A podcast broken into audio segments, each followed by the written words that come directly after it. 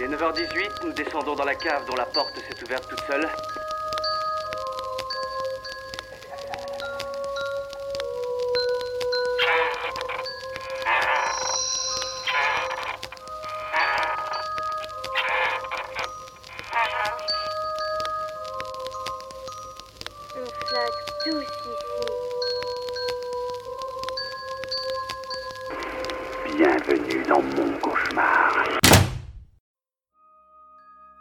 Bonsoir et bienvenue dans Inspiré de faits réels, je suis Mathias. Et je suis Charles. Ce soir, alors que la rentrée est bien entamée pour certains et s'approche dangereusement pour d'autres, on vous propose de prolonger un peu l'été avec Midsommar, deuxième long métrage d'Ari Aster, sorti en France le 31 juillet dernier au cinéma. Seulement un an après Hérédité et la dislocation de sa cellule familiale, le talentueux américain revient pour nous parler d'une autre entité sociale, le groupe d'amis. Invité par un camarade suédois à passer l'été dans la verdure scandinave, quatre amis s'enfoncent doucement dans des paysages tous plus instagrammables les uns que les autres. Dans ce trip halluciné de 2h35, le réalisateur et scénariste place son public dans une situation de profond malaise. Celle-ci s'appuie sur plusieurs éléments. Premièrement, les fêtes du Midsummer, pratiquées un peu partout dans le monde autour du solstice d'été. À cela s'ajoutent de nombreux rituels païens. C'est sur ces deux éléments que nous allons nous attarder aujourd'hui.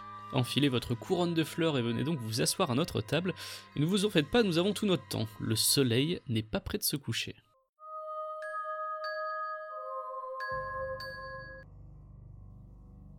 L'action de Midsommar prend place dans une communauté isolée en Suède. Emmenés par un ami étudiant aux États-Unis, les quatre compères découvrent lentement, entre fascination et étonnement, les coutumes d'un groupe fêtant le solstice d'été de 9 jours, la fête du Midsummer. Si ces fêtes célébrant l'arrivée de la nouvelle saison ont une place particulière dans le nord de l'Europe, elles ne sont pas exclusives aux pays scandinaves. La latitude septentrionale et le climat tempéré de la Suède offrent cependant un spectacle sans pareil. À la fin du mois de juin, les nuits ne durent que quelques heures et peuvent être appréciées dans le plus simple appareil. Selon Potildum, journaliste et auteur, les fêtes de Midsummer ont une place particulière dans la culture suédoise. Elles sont les vacances les plus importantes après celles de Noël et sont un point de pivot autour duquel de nombreux Suédois prennent leurs vacances. Même si ce n'est plus le cas aujourd'hui, il fut une époque où le 22 mars, soit 9 mois après le solstice, était le jour où le pays enregistrait le plus de naissances. Dans un article pour Esquire, le journaliste Matt Miller a pu échanger avec Potildorm, qui lui a déclaré ceci. Beaucoup de Suédois commencent leurs vacances vers le solstice, quittent leur ville pour passer du temps dans des cottages ou des maisons d'été. Midsummer consiste en la célébration de l'été, à manger du hareng, boire de l'aquavit, un alcool scandinave, et veiller tard. C'est une tradition légère et heureuse. Célébration de l'été et préparation de la saison fertile, le solstice suédois est aussi un événement visuel. Dans certaines contrées, les participants se déguisent, décorent leurs habitations de montages floraux et élèvent de homas autour desquels sont organisées des danses folkloriques. On estime que ces traditions remontent au XVIe siècle, mais elles ne deviendront typiquement suédoises qu'aux alentours du XIXe siècle. Il s'agit, durant le solstice d'été, de reconnecter avec une époque agraire plus proche du terroir et de l'agriculture. Cela se traduit par un retour à la nature, mais aussi par une consommation parfois excessive d'alcool. Là où le métrage d'Aster montre une prise de drogue provoquant des hallucinations et favorisant la désorientation des invités, Potildom explique que la boisson sert avant tout à se désinhiber, entraînant parfois des relations sexuelles entre les participants, mais rien de comparable aux événements du film.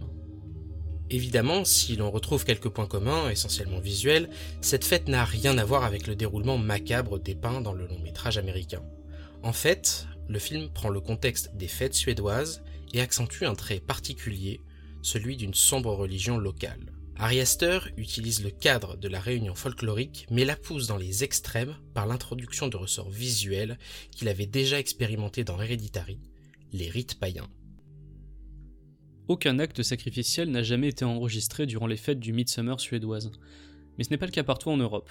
En réalité, la plupart des ressorts horrifiques de Midsommar se réfèrent à d'anciennes traditions païennes européennes. Si le paganisme est souvent défini en opposition au monopole du monothéisme chrétien en Europe, il couvre en vérité une réalité très large.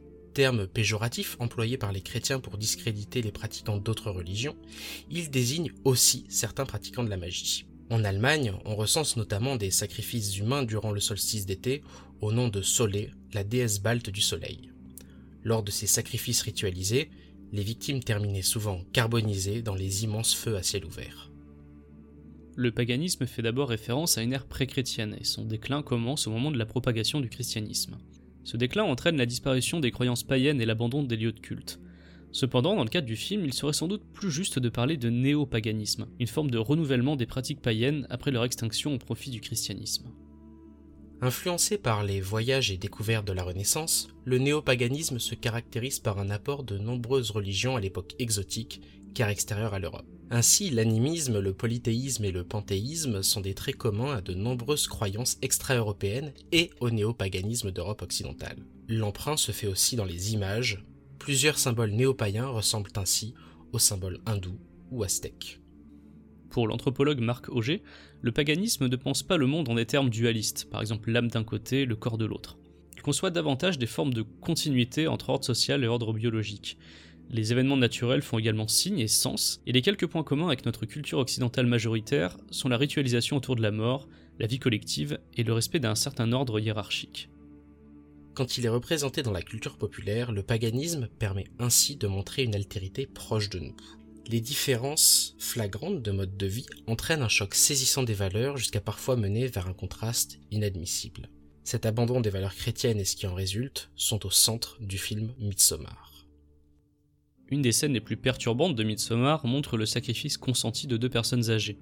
Leur âge avancé leur demande, pour le bien du groupe et pour le soulagement des jeunes générations, de se donner la mort.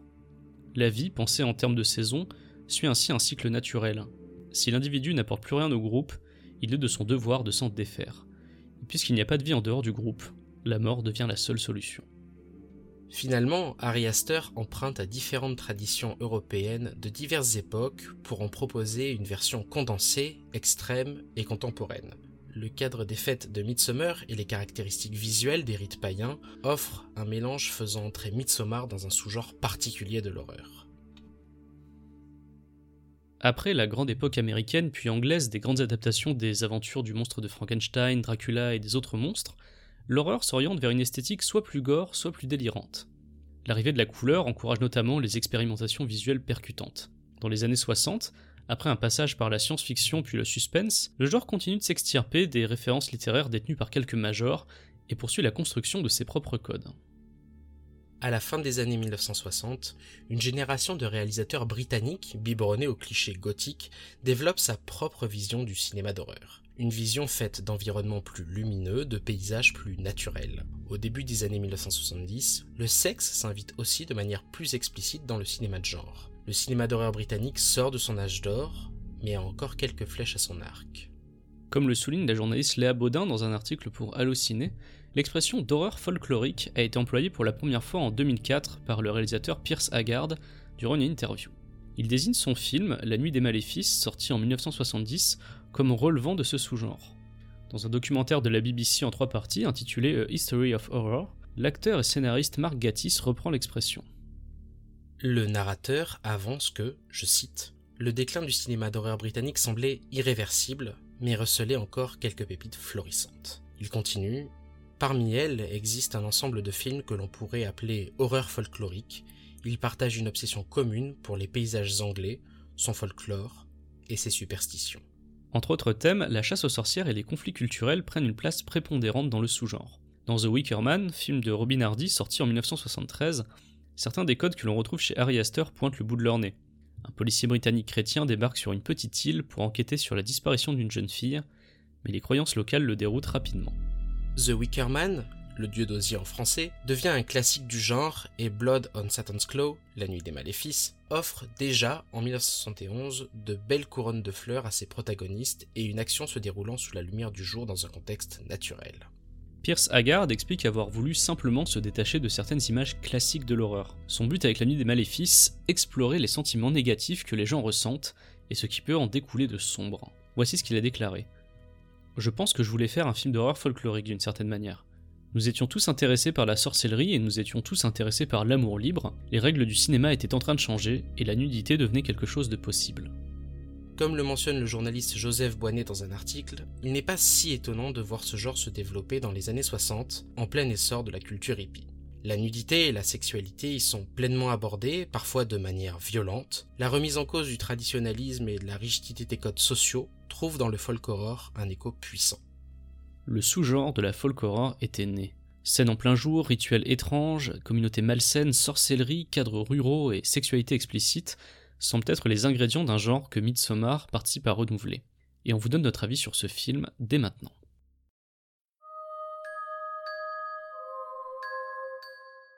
Eh bien, désormais, place au spoil, place au film. Après vous avoir parlé des, quelques origines, références et, contextualiser un petit peu Midsommar, on va vous donner notre avis sur le film. Mais avant ça, on va vous faire, euh, comme d'habitude, un petit synopsis, petite fiche technique. Donc le film euh, suit principalement Dany. Dany est en couple avec Christian et au début du film, la pauvre vient de, de vivre une, une tragédie euh, dans sa famille. C'est, même plus qu'une tragédie, on peut dire. Elle n'a, elle plus de famille. Euh, Christian est sur le point de rompre, son petit copain, mais le contexte fait que euh, n'ose pas trop le faire. Et ça va, ça, ça va l'amener d'ailleurs à être un peu un boulet. Avec euh, du coup ses amis étudiants, notamment euh, ben, Josh, Mark et euh, leur ami suédois Pell, ils partent euh, en Suède pour fêter le solstice, mais le solstice un peu particulier, c'est une fête qui a lieu tous les 90 ans lors du solstice d'été, le, le, le Midsummer. À partir de là, les, quatre amis euh, vont se retrouver, on va dire, emprisonnés par une communauté, emprisonnés de manière à, à la fois sociale mais aussi naturelle, puisqu'il va y avoir un cadre euh, tout vert qui va, faire en sorte que l'action va se dérouler dans des endroits finalement à ciel ouvert mais assez clos. Et ils vont être enfermés euh, par ce groupe et au fur et à mesure on va dire, de l'intrigue, ils vont se rendre compte que euh, les faits qu'ils sont venus étudier, puisqu'ils sont tous à peu près en thèse d'anthropologie, à part peut-être Marc d'ailleurs, euh, non pas Marc, à part, euh, si c'est ça, Marc, qui est joué par Will Poulter, à part peut-être Marc, euh, ils ont un petit intérêt, on va dire, d'étude pour, euh, pour cette communauté, mais on va se rendre compte que il y a, y a d'autres choses qui vont se jouer derrière. Pour ce qui est de la fiche technique, on retrouve donc le personnage principal d'Annie est joué par Florence Pugh, Oui, une actrice qui avait été euh, révélée en 2016 pour son rôle principal dans Lady Macbeth. Euh, c'est son premier grand rôle. Il avait été acclamé par la critique euh, à l'époque. Moi, j'avoue, je ne connaissais pas Florence Pugh avant ce film. Ah, Euh, elle a été vue aussi dans une série d'espionnage qui a vachement bien marché, qui s'appelait The Little Drummer Girl, avec notamment Mhm. Alexander Skarsgård. Elle jouait dedans et euh, il paraît que c'est très bien. Donc je vais me précipiter sur cette série puisque euh, Florence Pugh, on peut le dire dès maintenant, tient le film et le tient magistralement bien. Ouais. alors ils sont, ils sont, ils sont en effet euh, plusieurs à particulièrement bien jouer, mais Florence Pugh, elle a un rôle vraiment central et elle le tient très bien. Elle a aussi été vue l'année dernière, alors j'avais un petit peu oublié, pourtant j'ai vu le film, mais dans Outlaw King, un film Netflix que j'avais trouvé plutôt pas mal, que que j'avais même carrément bien aimé, qui était, qui était assez chouette, et elle jouait dedans. Christian, euh, lui, est joué par euh, Jack Raynor, qui a un parcours un petit peu particulier parce que il me semble qu'il il a joué dans Transformers. Ouais, il a joué dans un des volets de la saga bien que j'avais vu Transformers. sa tête quelque part et en regardant sur Wikipédia, je suis oh ah bah oui, c'était c'était là-dedans. C'est un monsieur qui alterne films euh, plus exigeants, on va dire, et films euh, type blockbuster. C'est vrai qu'on l'a vu dans un Transformers, mais il a été révélé en fait par un film que je n'ai pas vu non plus, qui s'appelle What Richard Did, Hmm. qui pareil avait vraiment eu un énorme succès critique. Et il a joué aussi dans le, le Macbeth avec euh, Marion Cotillard et Michael Fassbender. Donc il a une carrière plutôt éclectique, et là on le retrouve euh, dans, euh, dans Midsommar avec euh, un rôle d'homme euh, égoïste et lâche, euh, qui lui sied à merveille. euh, ouais, ouais. Ouais, c'est vrai, on a, on a envie de le taper. Hein. Il le joue tellement bien que même progressivement, quand il commence à lui arriver des problèmes, on n'a pas Ouais, spécialement envie de le plaindre. Les deux derniers amis sont joués, donc Josh et Mark. Josh est joué par un acteur que j'aime bien, qui s'appelle euh, William Jackson Harper. J'ai eu un petit problème, c'est que j'ai vu The Good Place, j'ai vu les dernières saisons de The Good Place il y a pas longtemps, et il joue tout simplement un des personnages principaux, il joue Chidi. Donc euh, pendant toute la première moitié du film, j'ai vu Chidi, donc euh, ça m'a, au début ça m'a un petit peu perturbé, puis après bon, l'acteur est suffisamment bon pour euh, ne pas jouer le même personnage, mais euh, puis de toute façon c'est pas une, c'est pas une comédie, mais euh, mais ouais j'ai pensé à, j'ai pensé un petit peu à Chidi tout le long, et enfin Mark est joué par Will Poulter. Alors Will Poulter, je pense que quand on voit sa tête dans le film, on se dit ah tiens je l'ai vu quelque part. Il a est vraiment une gueule, hein, de cinéma. Ouais ouais ouais. C'est vrai qu'il a joué dans Détroit hein, de Catherine Bigelow déjà. Il a joué dans The Revenant et il a joué plus récemment. Je pense que le dernier endroit où je l'ai c'était dans euh, l'épisode interactif de Black Mirror. Alors, perso, j'avais pas du tout aimé. J'ai absolument pas apprécié ce film-là. Mais c'est vrai qu'il jouait dedans et il jouait déjà bien. Et c'est vrai qu'il a, euh, lui aussi, il a une bonne tête à claque. Dans, Oui, et il en joue bien dans certains films parce que Ouais. on, on le voit dans, dans The Revenant, il est un peu tête à claque aussi. Même dans des comédies, comme le- il a joué dans, Les Miller euh, avec Jennifer Aniston. Mhm. euh, C'est un des films qui ont contribué d'ailleurs à le faire vachement connaître. Mais il a aussi une filmographie, voilà, The Revenant, Bandersnatch. Et il a aussi failli jouer, et là c'est vraiment, tu, tu vois, c'est sans doute parce qu'il a vraiment une tête particulière, cet acteur. Il a failli jouer Pennywise le clown dans, dans ça. Ah, Avant que le rôle soit, soit confié à Skarsgård, donc, ouais, à ça Bill- fait à Bill sens. Skarsgård. Et donc du coup, euh, on l'avait envisagé un moment pour le rôle. Et effectivement, euh, Oui. quand j'avais lu ça, je sais plus quel média américain avait sorti cette information, je me suis dit ah ouais, très bonne idée. Et puis finalement, Bill. Skarsgård est excellent, en- est excellent dans, dans le rôle de Pennywise.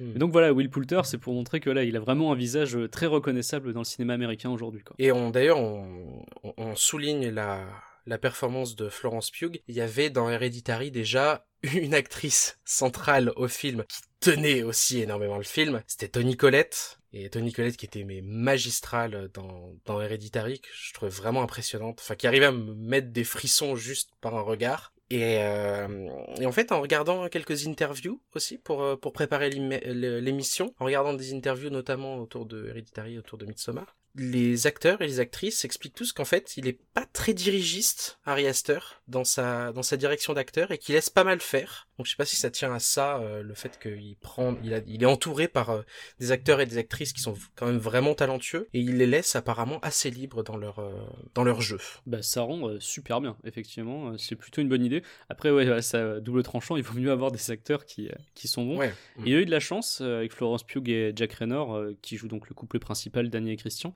qui sont amis dans la vraie vie. Et ça les a pas mal aidés pour le film.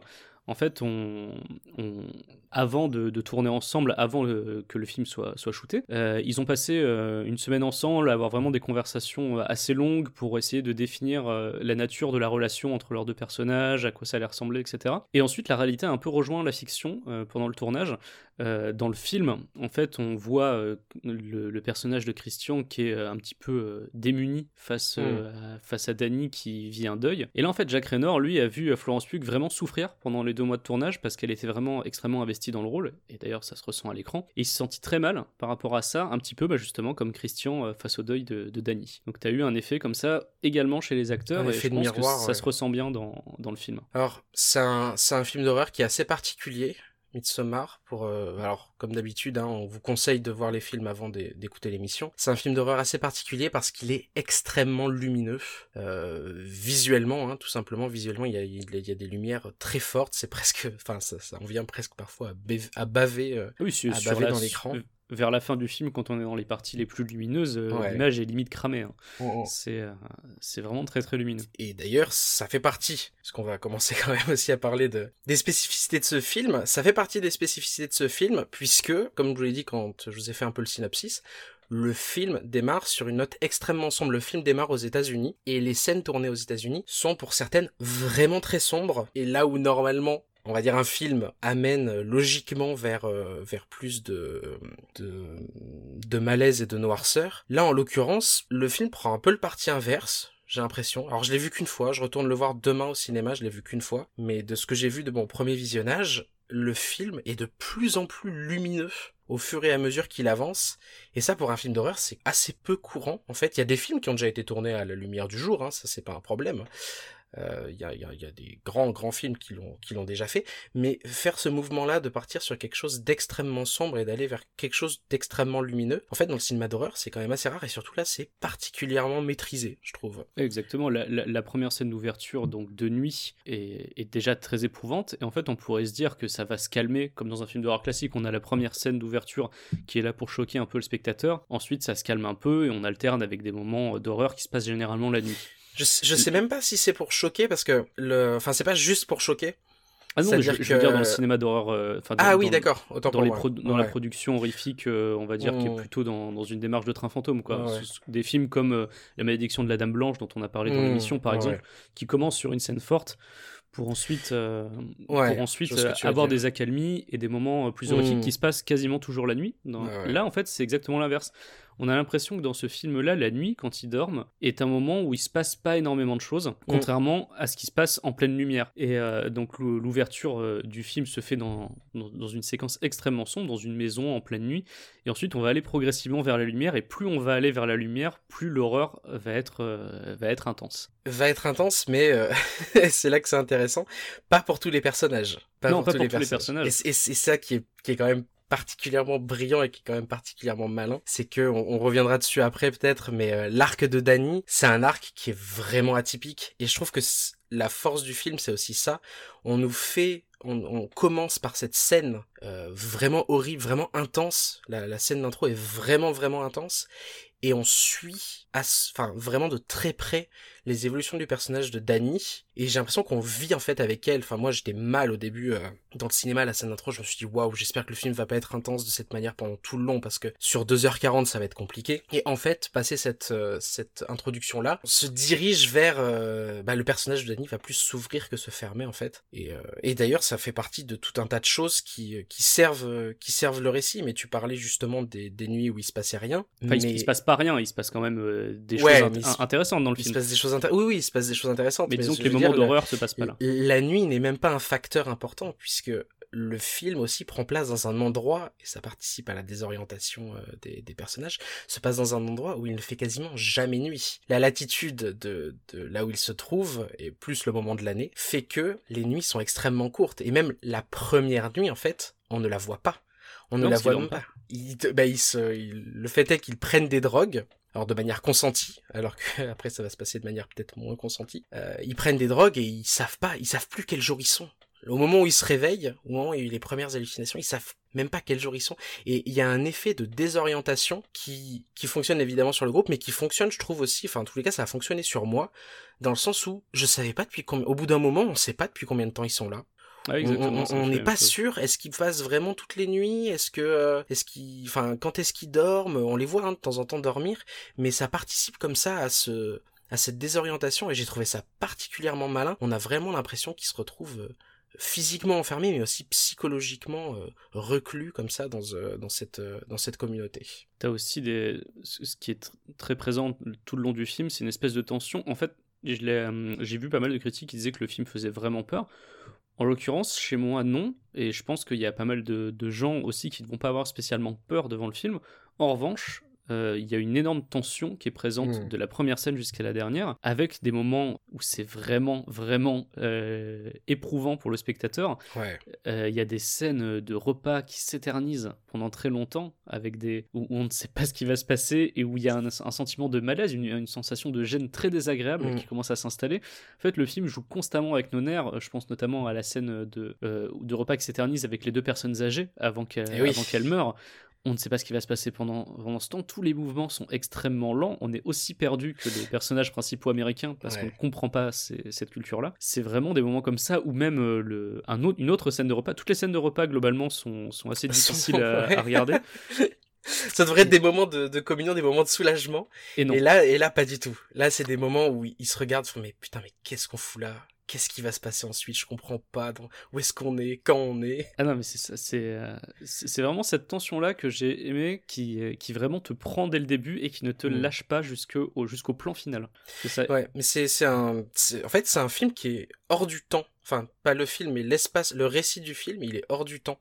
On est dans un espace comme ça où, euh, en plus, on a l'impression qu'il y a aussi certains rituels, ben le rituel du repas notamment. C'est ce que j'avais pris aussi dans mes notes.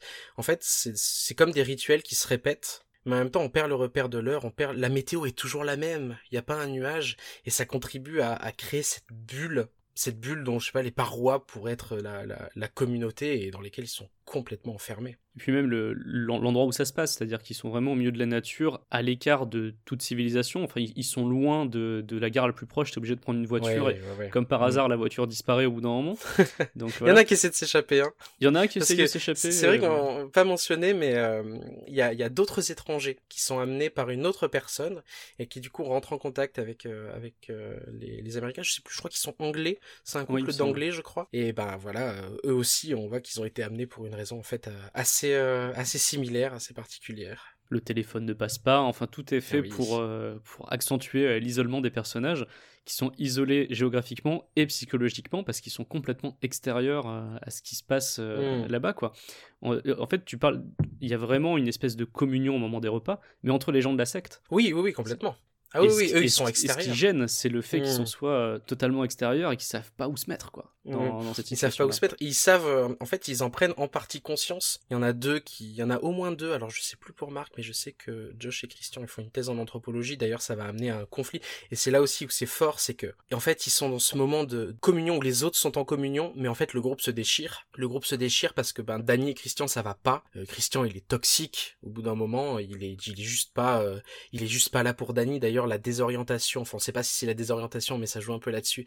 Il oublie sa date, la date, euh, je crois que c'est la date d'anniversaire de leur couple. Ouais, mais je pense qu'il aurait pas eu besoin de la désorientation. Il pour aurait pas eu besoin, mais tu vois, il joue lui un peu dessus en disant ah ouais, je suis perdu un petit peu là, les jours se ressemblent et tout et tout. Et le, le groupe se déchire. Pareil, euh, Josh et Christian vont à un moment donné euh, vouloir travailler. Enfin, Josh travaille déjà sur les fêtes de Midsummer suédoise et en particulier sur cette communauté. Et Christian va, va éprouver un intérêt particulier pour cette pour ce groupe et va vouloir aussi travailler dessus pour sa thèse en anthropo. Donc il va y avoir un conflit entre les deux. Bah, il va carrément essayer de lui euh, voler son sujet de thèse. Donc Il lui vole, ouais, complètement. Il lui vole son sujet de thèse. Et, Parce que Christian et est un connard se- du début à la fin. hein. Ça, ouais, exactement. Si vous l'aviez pas compris, c'est exactement ça. Et, euh, et le groupe, en fait, alors alors que pourrait, il devrait être soudé à ce moment-là, et le groupe va être complètement éclaté. Et ça fait écho à, au groupe tel qu'il était représenté dans Hérédité, où là c'était un groupe familial et qui peu à peu aussi pour des raisons religieuses, on va dire entre guillemets, euh, se voyait complètement éclaté de tous les côtés pour euh, justement servir un but autre. Et ça m'amène à une autre euh, remarque c'est que on voit en fait ce que je, je, je m'en suis pas rendu compte immédiatement mais après en, en réfléchissant sur Field je me suis dit mais en fait on a le point de vue naïf à la fois dans Hereditary et dans Midsommar. Nous on a le point de vue des étrangers. On, on comprend pas les rites on les comprend pas, euh, c'est comme, comme disait dans l'intro, sont des rites néo-païens, et la famille, en fait, elle est victime de quelque chose qui est extérieur à elle dans Hereditary.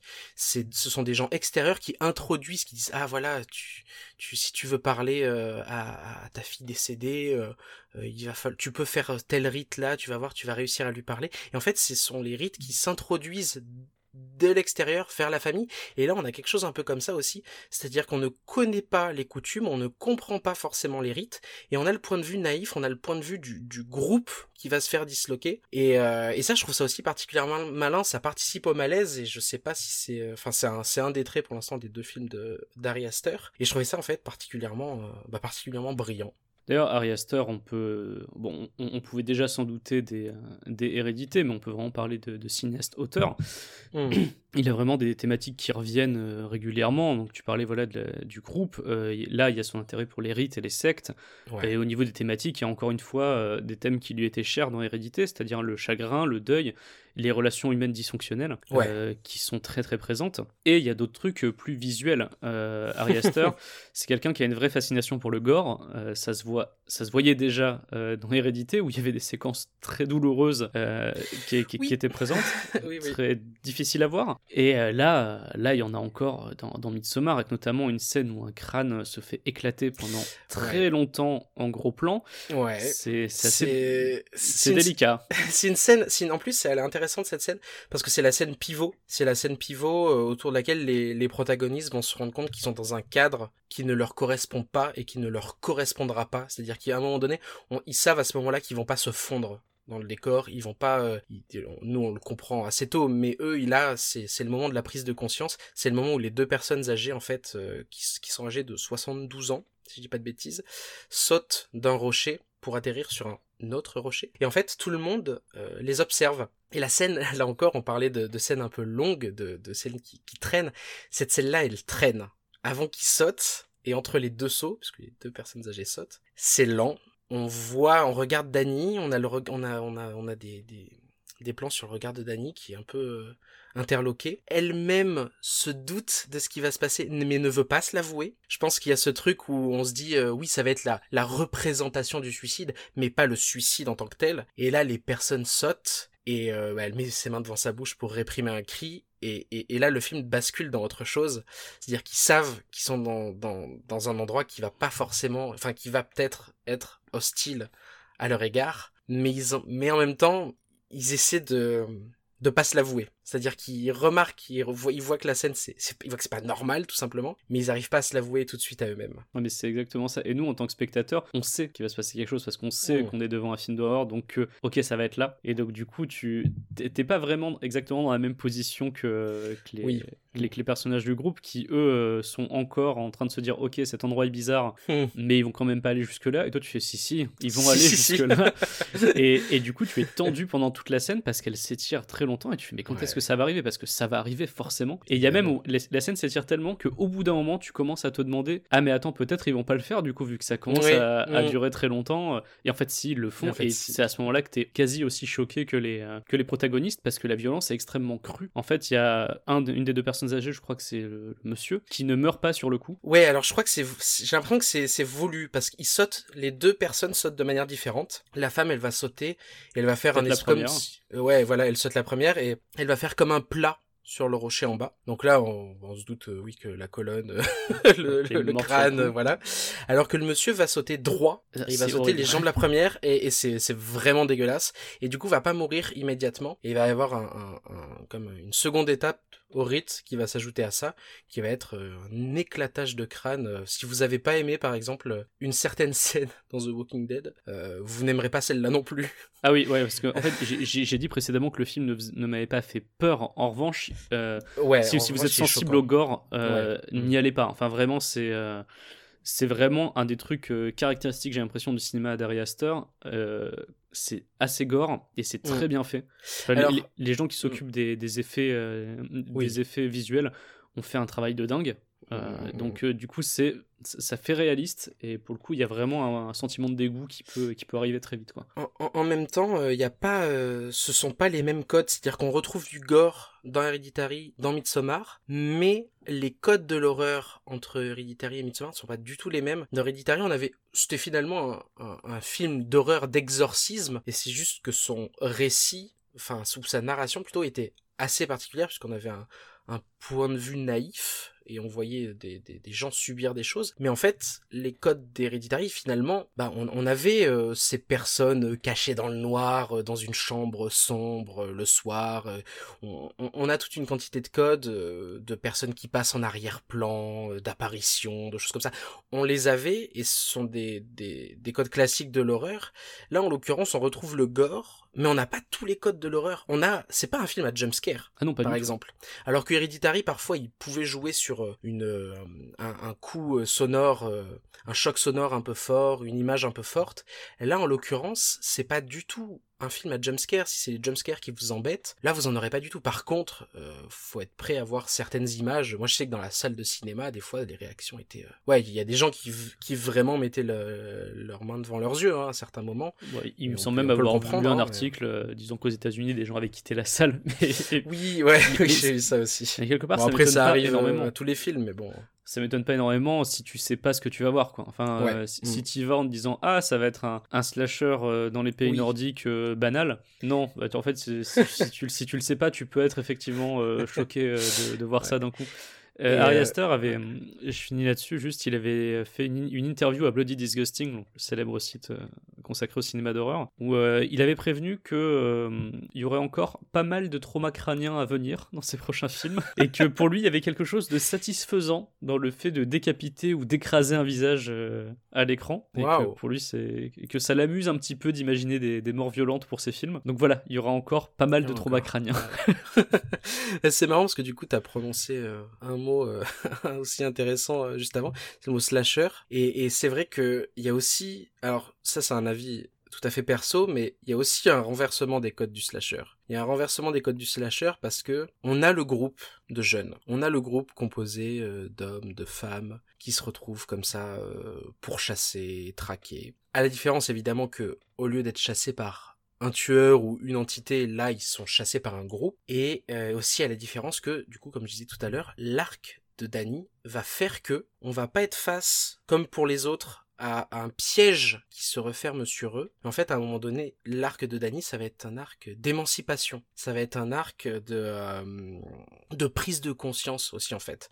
C'est-à-dire que le deuil qu'elle a vécu, le groupe tel qu'elle le vit dans Midsommar va l'aider à passer ce deuil et va l'aider à passer des étapes de souffrance que Christian n'aurait pas pu lui apporter. Christian était trop égocentrique pour ça. Et ça amène à une scène, alors il y a plusieurs scènes, le, le film est long, mais il est ponctué par des scènes qui, que je trouve visuellement mais brillantes. Il y a une scène qui m'a marqué où j'ai été fasciné, j'aurais, enfin j'aurais voulu que cette scène dure pour toujours. C'est euh, la scène où, bon, il y a euh, Christian a une euh, relation sexuelle avec euh, une, une femme du, du, du groupe euh, de Suédois. Euh, Dany, qui a à ce moment-là, je crois, déjà été élue euh, reine de mai, va s'approcher de l'endroit où euh, Christian est en train d'avoir une relation sexuelle. Les autres femmes du groupe lui disent non, ça va, n'y va pas, c'est c'est pas bien pour toi, tu ne veux pas voir ça, n'y va pas. Elle y va quand même par curiosité. Elle voit euh, que Christian est en train de la tromper. Bon après il y a des trucs un peu compliqués. Il, il aurait soi-disant bu un filtre d'amour, mais bon on voit bien qu'il est attiré de toute façon par euh, par plusieurs des nanas du groupe, donc euh, c'est pas le filtre la- la ça. relation, euh, la relation est un petit peu forcée également. Oui, la, oui, la relation, oui, la relation est un petit peu forcée. Mais, euh, mais du coup, à ce moment-là, Dany va s'effondrer, elle va, elle va pleurer, et il va y avoir une scène euh, en, en intérieur dans, dans leur espèce de grange que j'ai trouvé absolument fabuleuse, c'est que toutes les femmes vont se mettre autour d'elle, vont la toucher, vont le, vont la prendre par les épaules, elle, elle est à genoux au sol, et toutes les femmes vont se mettre autour d'elle et vont pleurer avec elle, et, et elles vont en fait le- leur mouvement va, faire comme une sorte de poumon qui se contracte et qui se détend et elles vont pleurer à ce rythme-là. Et il y a un truc extrêmement fort dans cette scène, c'est que on a l'impression que le groupe à ce moment-là partage la peine, partage la souffrance et finalement Dany va se retrouver à être euh, ben, assez bien, à se ressentir assez bien, assez rapidement. Et il y a ce, ce truc qui fait que c'est aussi un, un, un des points forts du film, c'est que c'est pas seulement la réalisation qui est particulièrement léchée, il a un vocabulaire visuel très particulier, il a un, attrait pour le symbole, euh, c'est pas seulement ça. C'est que il y a aussi une chorégraphie à ce moment-là. J'avais, j'ai eu l'impression, mais d'être au théâtre ou devant une installation d'art contemporain, où on voit ce groupe se contracter, se détendre, respirer comme un poumon, et on voit au milieu Dany euh, qui va de mieux en mieux. Et je me suis dit, mais waouh quoi. Enfin, cette scène, je la trouve euh, visuellement, elle est, euh, elle est, elle est sublime. Elle est juste sublime. Puis de maintenant sa fonction dans le film est très importante parce que c'est vraiment un des derniers points de bascule du film, Mm. là où bah justement Dani est euh, fait partie du groupe. Elle est euh, Ouais. définitivement intégrée dedans. Elle a, elle a rejoint la masse que forment toutes ces silhouettes en blanc de la, de la secte. Et elle fait désormais partie intégrante euh, du, du, du groupe, puisqu'en fait tous ses amis se sont fait euh, tuer à ce moment-là du film. Son Presque. Bah, son dernier lien avec, euh, le, Ouais. avec, les, avec sa vie d'avant, c'était Christian. Mm. C'est-à-dire sa famille est morte, ses amis se sont fait massacrer, Mhm. et Christian, qui était son dernier, euh, son dernier lien, est en train de la tromper, euh, Mhm. enfin de manière forcée, mais en train de la tromper avec une, avec une, avec une femme. Bah, elle perd tout, et en fait tout ce qui lui reste, c'est ces femmes qui sont autour d'elle, qui euh, partagent sa peine et qui en fait la- la- la- l'accompagnent dans ce moment-là, enfin l'accompagnent, le vivent avec elle carrément. Ouais. Donc c'est vraiment le dernier point de bascule du film, et on comprend beaucoup mieux la- ce qui se passe dans, dans les derniers plans et euh, l'émancipation finale euh, de, Mm. de Danny.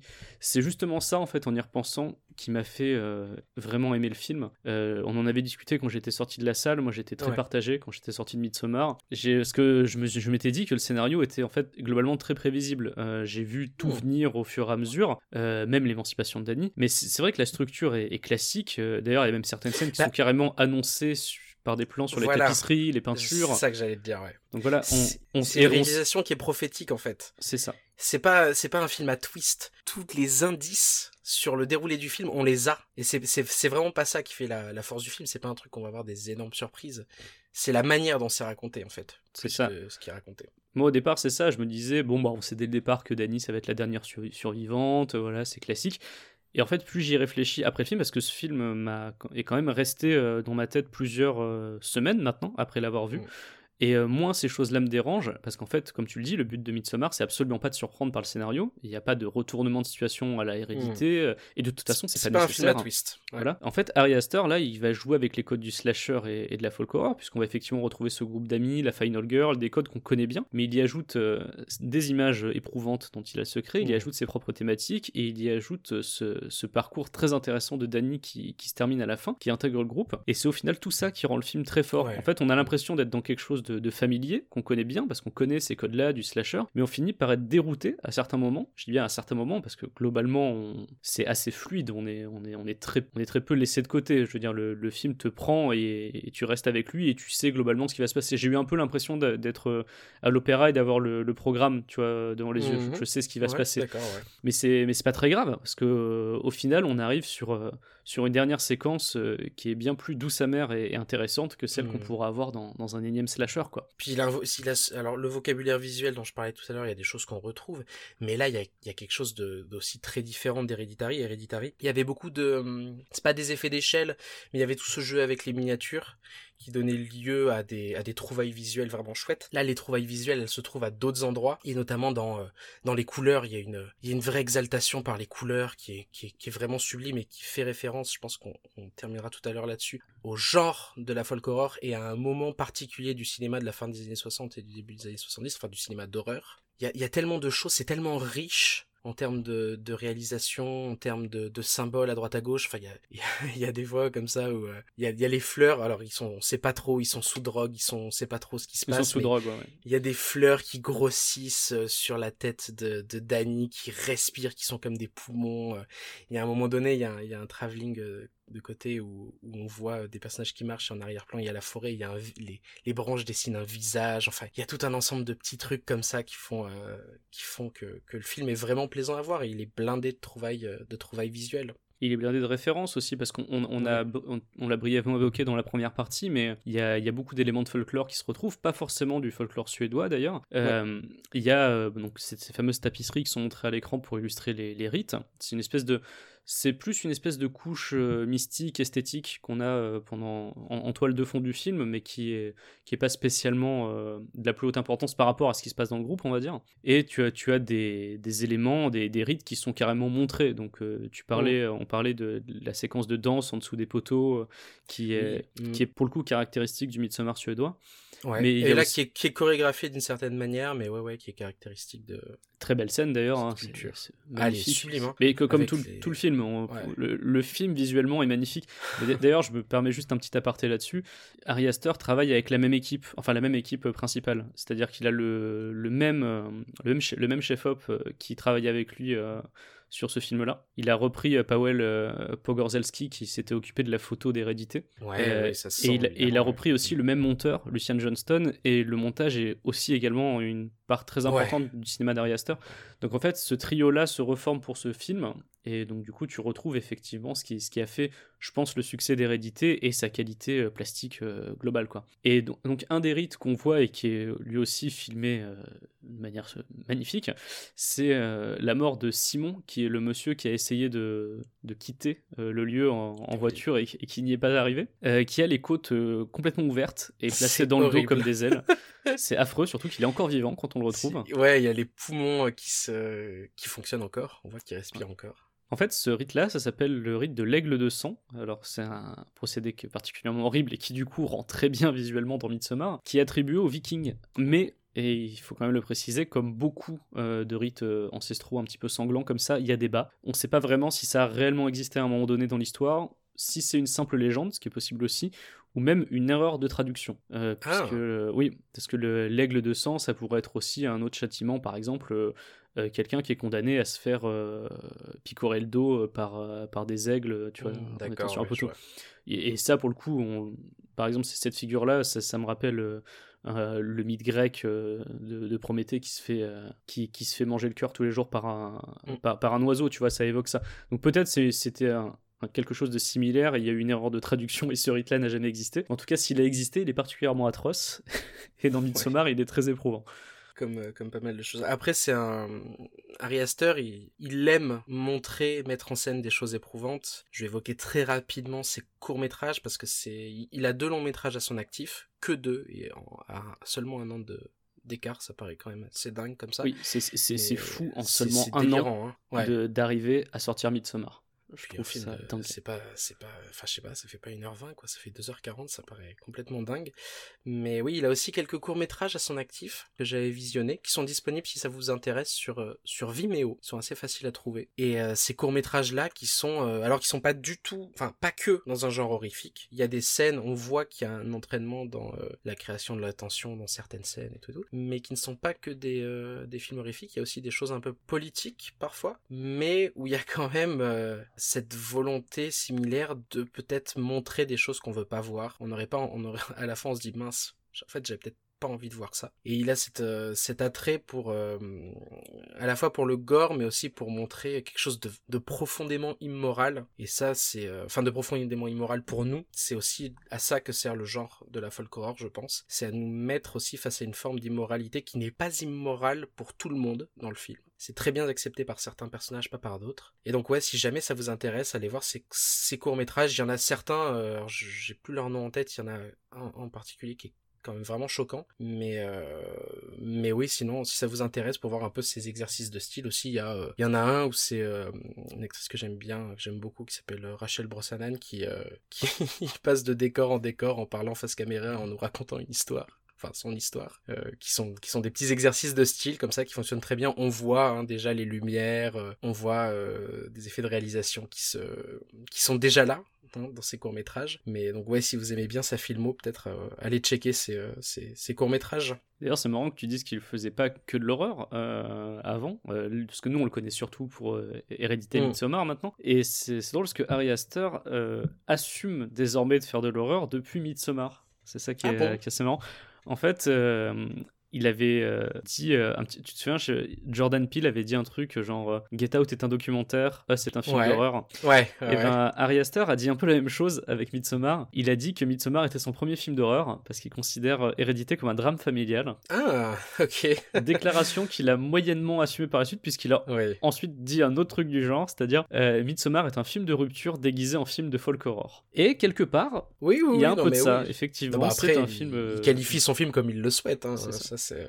C'est un film de, de rupture de couple et de rupture avec la société, de rupture avec, euh, avec même la, la religion chrétienne pour le cas de Danny. Ouais, ouais, ouais. Donc, euh, voilà. Mm. D'ailleurs, c'est assez Ouais. marrant, tu, tu vois le parallèle, c'est enfin le personnage euh, le personnage qu'elle décide d'abandonner à la fin s'appelle Christiane. Oui. Donc c'est Mm. Ouais, ouais, ouais. Bah, ça, ça nous aussi. amène euh, complètement peut-être à, à la dernière partie de, de cette émission, qui est le genre de la folk horror, le sous-genre, et de, des influences de Midsommar et de, de ce qu'on peut retrouver et de qu'est-ce qui participe à renouveler, puisque c'est un film qui ne part pas de rien, qui ne vient pas de rien. Comme je disais en, enfin comme on l'a dit en, introduction, il y a eu des films à la fin des années 60, au début des années 70, qui ont complètement euh, participé à créer les codes de ce sous-genre, ce sous-genre qui ne va trouver un nom finalement qu'en 2004 par la bouche même du réalisateur d'un des films, donc de 71, La Nuit des Maléfices, Blood on Satan's Claw euh, de Pierre Sagard, c'est lui-même qui va qui va nommer ce sous-genre folk horror. Et c'est vrai que ça place aussi des mots sur un ensemble de films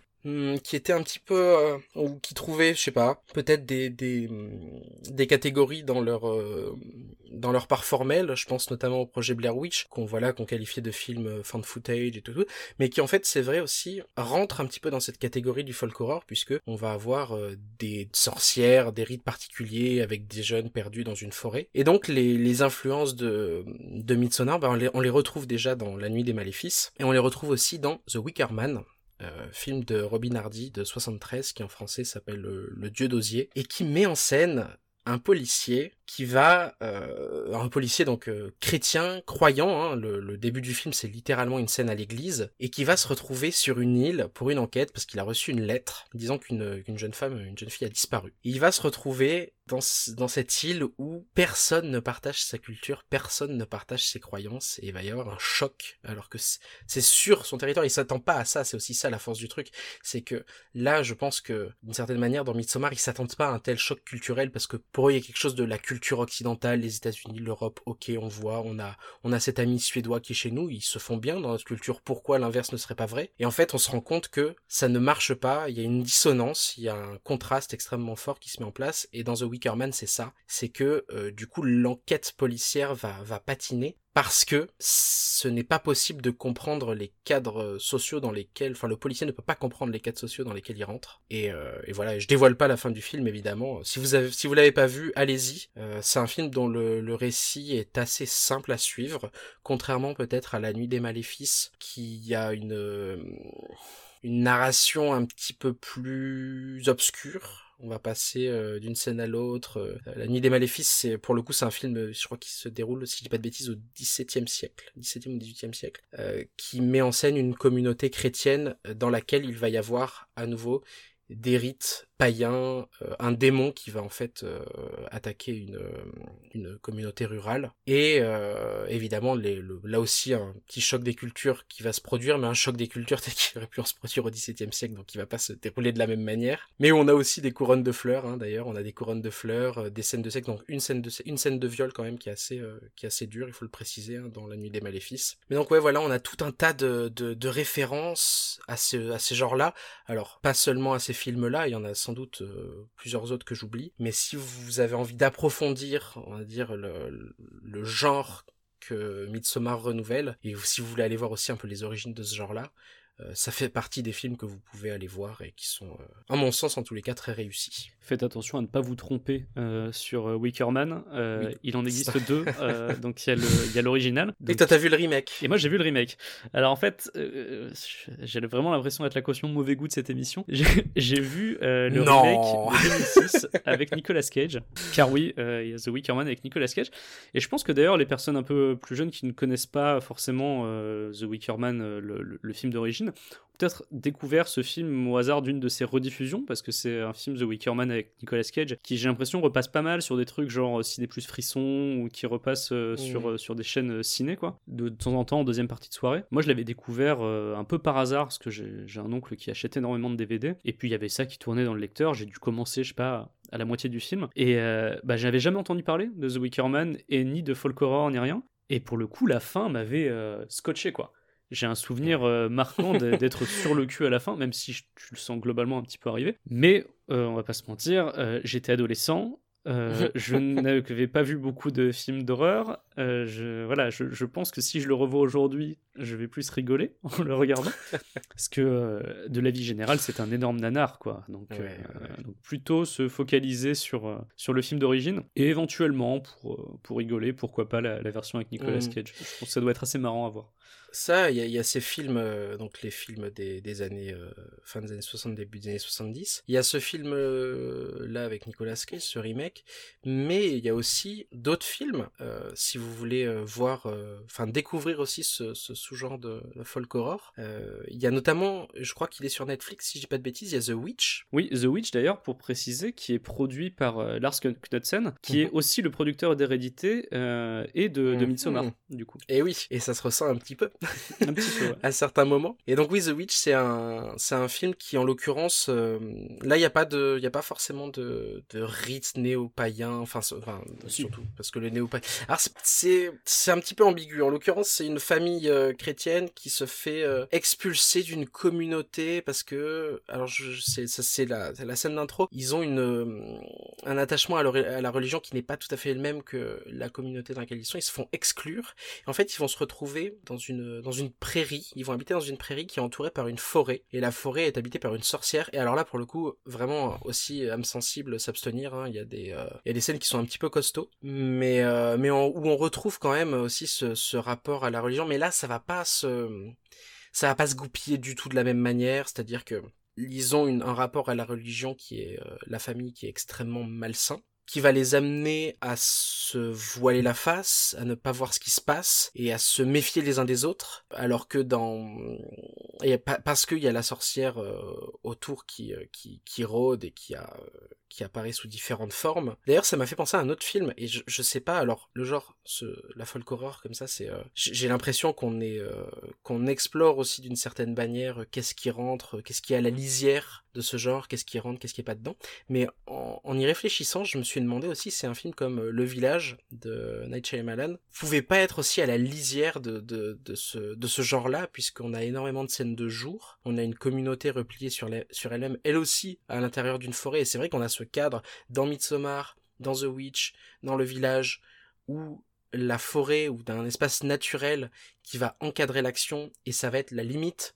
C'est-à-dire qu'aller dans la forêt, c'est s'exposer potentiellement à la mort. Et on retrouve un petit peu ça, cette communauté fermée. Le jeu avec les couleurs aussi dans, dans le village, il y a, il y a énormément de ça. Et, et alors je sais que c'est pas un film qui est particulièrement apprécié, le village de Night Shyamalan. Pour, pour le coup, moi je suis pas un grand fan du réalisateur, mais en l'occurrence j'avais plutôt bien aimé ce film qui était tenu euh, quand même il y avait Adrien Brody Bryce Dallas Howard Joaquin Phoenix qui enfin pour moi euh, joue, joue tous et toutes vraiment bien j'avais plutôt, enfin, si je devais défendre un film de Shyamalan, pour moi, ce serait celui-là. Et euh, et qui, ouais, qui reprend certains principes et notamment, je disais autour des couleurs, il y a le rouge, ce rouge sang qui va être, euh, qui va être très important, qui va être important dans le film, dans les films aussi des années 70. Donc, on a comme ça des échos et euh, donc je pense que ça peut être un film à voir. Je l'ai pas vu depuis un moment, en l'occurrence, Le Village, mais qui, qui peut peut-être faire partie de ce genre de, de la folk horror. Écoute, je te rejoins sur Le Village. Je pense qu'il en fait partie puisqu'on a vraiment toujours cette, cette grande part de, de folklore à l'intérieur, à l'intérieur du film. On a cette grande part accordée au mythe, à, à cette, cette horreur ancestrale Mm. qui rôde autour du village. Euh, on, a, on, a, on a cette peur euh, irrationnelle chez les, chez les membres du village. Enfin, pour moi, il, il rentre là-dedans et le cadre aussi, euh, il fait beaucoup. C'est vrai que dans quasiment tous les films de folk horror, on a un lieu isolé et souvent entouré de forêt. Mm. Donc, pour le coup, en ce qui me concerne, je pense que ça, ça, ça correspond. Et euh, effectivement, je, je, te rejoins, je défendrai euh, le village également, qui, qui, avait aussi des belles trouvailles visuelles et, et, un casting de choix. C'est pour moi un des derniers bons films de, de Shyamalan. Bah, même tu, si... vois, tu vois, c'est même pas. Euh, je si préfère. Euh... Ouais, je préfère même le village à certains de ses films précédents. euh. J'arrive pas à détester le village et j'arrive pas à aimer aussi non plus trop ces, ces, ces autres films. Après, euh, voilà, c'est un avis tout à fait perso, mais, euh, mais non, mais il y a, une, raison, y a, y a une atmosphère village. plutôt captivante en fait dans, dans le village. On, pareil, on se sent un petit peu happé par, par les images mmh, en, en, regardant ouais, le village. Les, enfin, les gens qui ont qui parlaient sur ce film aussi se sont beaucoup concentrés sur le twist parce que Shyamalan est connu pour des films à twist, mais euh, je trouve qu'en l'occurrence, euh, enfin moi ça me ça me touche pas particulièrement les twists de Shyamalan et celui de, du village ne me touche pas particulièrement non plus. C'est vraiment autre chose, c'est vraiment une ambiance, je trouve, qui se met en place, qui est, qui est autre. Mais bon, je pense que le meilleur représentant de la folk horror maintenant, ça va être Midsommar. Ah oui, là, bah oui, c'est ça, mais c'est ça qui est génial, c'est que il arrive à reprendre tous ces tous ces éléments euh, des films originaux, il cite euh, aussi d'autres films hein, des années 70 et il arrive vraiment à en faire quelque chose de, de son époque et à dire aussi quelque chose sur euh, sur l'époque et je trouve ça assez fort. Il y a autre chose, alors je sais pas si toi tu, tu avais terminé ou si tu avais d'autres euh, j'avais autre chose à dire sur Midsommar, oui, sur le, le, le fait qu'on aura bientôt une autre version de Midsommar oui, qui va sortir. Vrai. Parce qu'en fait, Midsommar est rated R aux États-Unis, donc c'est-à-dire interdit aux moins de 17 ans qui sont non accompagnés d'un adulte. Mmh. Mais il est passé pas loin de la classification NC euh, moins de 17, c'est-à-dire strictement interdit aux moins de 17 ans. C'est un peu l'équivalent de notre classe X, euh, en gros. Ouais, donc vraiment interdit aux moins de 18 ans ouais. chez nous. Et euh, Ari Aster a dû multiplier les allers-retours avec la, la, Motion Picture Association of America, donc qui régule ce, cette signalétique, pendant 6 semaines. Donc vraiment, ça a débattu euh, sévère. Et il a dû consentir à enlever au moins 30 minutes du film à cause de ça. Oh. Mais justement, il compte les remettre euh, dans la Director's Cut sur laquelle il est en, en train de travailler, je crois, et qui sort euh, là en DVD Blu-ray. Donc, euh, eh bien, ce sera une occasion de le re -re revoir. Ah bah j'ai vraiment hâte. Et, ouais, et une chose, euh, dernière chose aussi, alors c'est c'est plus, je, suis moins sûr de ce que je vais avancer là, mais il y a aussi quelque chose de particulier. Je, je, je suis tombé aussi sur plusieurs articles hasard aussi de de l'année qui parlent aussi de de l'extrême droite européenne, l'extrême droite en France et de l'extrême droite européenne, et de euh, une fascination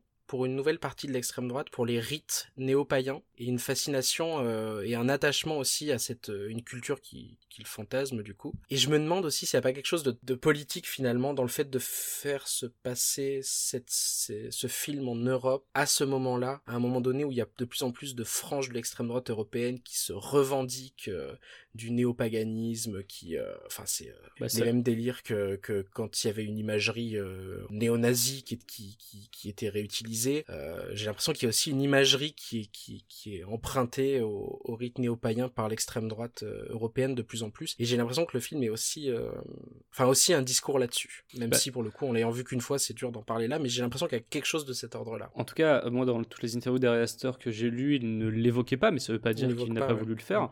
Euh, et ce serait, euh, ça, ça pourrait être, oui, relativement logique, puisque c'est vrai que déjà à l'époque euh, du nazisme, il y avait une part de, de mystique euh, assumée Ouais. et revendiquée euh, chez les dignitaires nazis. Et c'est aujourd'hui quelque chose qu'on retrouve dans les groupes néo-nazis, dans les groupes d'extrême droite européens. Mm. Et tu peux avoir effectivement la sensation que l'histoire est peut-être en train de commencer à se répéter. Ouais. Et c'est, ça peut être effectivement un thème que tu peux évoquer dans, dans ce cinéma-là. Enfin bon, c'était une idée comme ça. en- trouve que je suis tombé en fait par hasard sur plusieurs articles qui expliquent comment le- l'extrême droite se réapproprie certaines une imagerie euh, néo-païenne surtout. Mais bon, si vous avez aimé euh, Hérédité, je pense que vous pouvez aller voir Midsommar. Si vous avez envie de... Moi, en tous les cas, ça m'a donné envie aussi de compléter un peu ma filmo en folk horror. en folk horror, euh, non seulement de ces dernières années, mais aussi des années, euh, des années 70. Donc ça m'a, ça m'a donné envie de voir euh, plus de films se déroulant à la lumière du jour dans un cadre naturel. Bah, bah, tu- on va en conseiller quelques-uns dont on a parlé, donc The Wicker Man, Ouais. l'original, The Ouais. Witch, qui est dispo sur Netflix à l'heure où je vous parle, je sais Tout à pas s'il restera longtemps, je- Mhm. n'a pas été ma surprise de le voir sur Netflix, je m'y attendais pas. Ouais. Et je crois qu'il y a Apostle aussi, qui est sur Netflix, Le Bon Apôtre. Mhm. le bon qui- apôtre, ouais, tout à fait. Qui, lui aussi est un film de folk horror, sorti plus récemment, je crois 2016-2017, si mes souvenirs sont Mm. bons. C'est ça, c'est ça. Il y a, ouais, il y a euh, La Nuit des Maléfices aussi, vous pouvez aller voir, euh, qui est très intéressant. Et si vous ne l'avez pas vu, à la limite, euh, Projet Blair Witch, même si pour le coup la part euh, folklorique est, est un peu noyée sous un aspect formel en, en fan footage qui, moi, m'avait pas particulièrement touché. Pour s'endormir, c'est bien, on va dire. c'est dur quand même. Je, je n'aime Mais- pas du tout le Witch. Euh, bah écoutez, euh, je crois qu'on en a fini avec, euh, avec, euh, avec cette émission, avec ce numéro. Vous pouvez toujours nous retrouver sur les réseaux sociaux, sur notre page Facebook euh, Charles et Mathias, sur notre euh, compte Twitter évidemment at IFR Podcast. Vous pouvez nous laisser des avis sur iTunes et sur euh, d'autres endroits. D'ailleurs je, je pense qu'il faut que je, remercie alors j'ai pas les tous les pseudos en tête mais j'ai reçu des messages à la fois sur le Discord euh, en MP euh, sur Twitter et autres des, des, messages vraiment très très très gentils de votre part. J'ai pas eu le temps encore de répondre à tous j'ai répondu à, certaines personnes mais pas à tous. Donc ben merci beaucoup ça fait toujours plaisir ça donne toujours en- envie de continuer quand il y a des personnes qui me disent que bah elles regardent pas particulièrement de films d'horreur mais que on est suffisamment clair pour parfois euh, pour certaines personnes qui ne, qui ne peuvent pas regarder ces films-là. Donc bah merci à vous, toujours un plaisir. En plus nous ça nous fait regarder des films donc on n'est pas contre. Nous, on vous dit à la prochaine pour un nouveau numéro d'Inspiré de faits réels. Et d'ici là, évitez de parler aux gens bizarres qui vous proposent des hallucinogènes.